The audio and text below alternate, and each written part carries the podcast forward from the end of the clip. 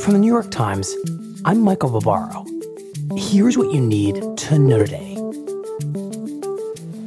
Today, uh, we've hit another milestone, key milestone in our nation's fight against COVID.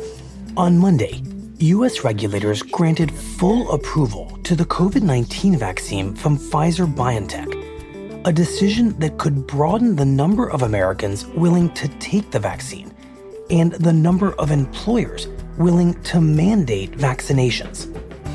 Until now, many Americans skeptical of COVID 19 vaccines have cited the fact that the FDA allowed their use on an emergency basis and had not fully approved any of them. A barrier that President Biden says has now been removed. It has now happened. The moment you've been waiting for is here.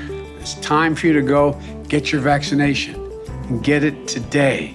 Today. And the Taliban is warning the U.S. not to extend its August 31st deadline for pulling out all American troops from Afghanistan, a possibility being debated by the White House to ensure the evacuation of Americans and American allies.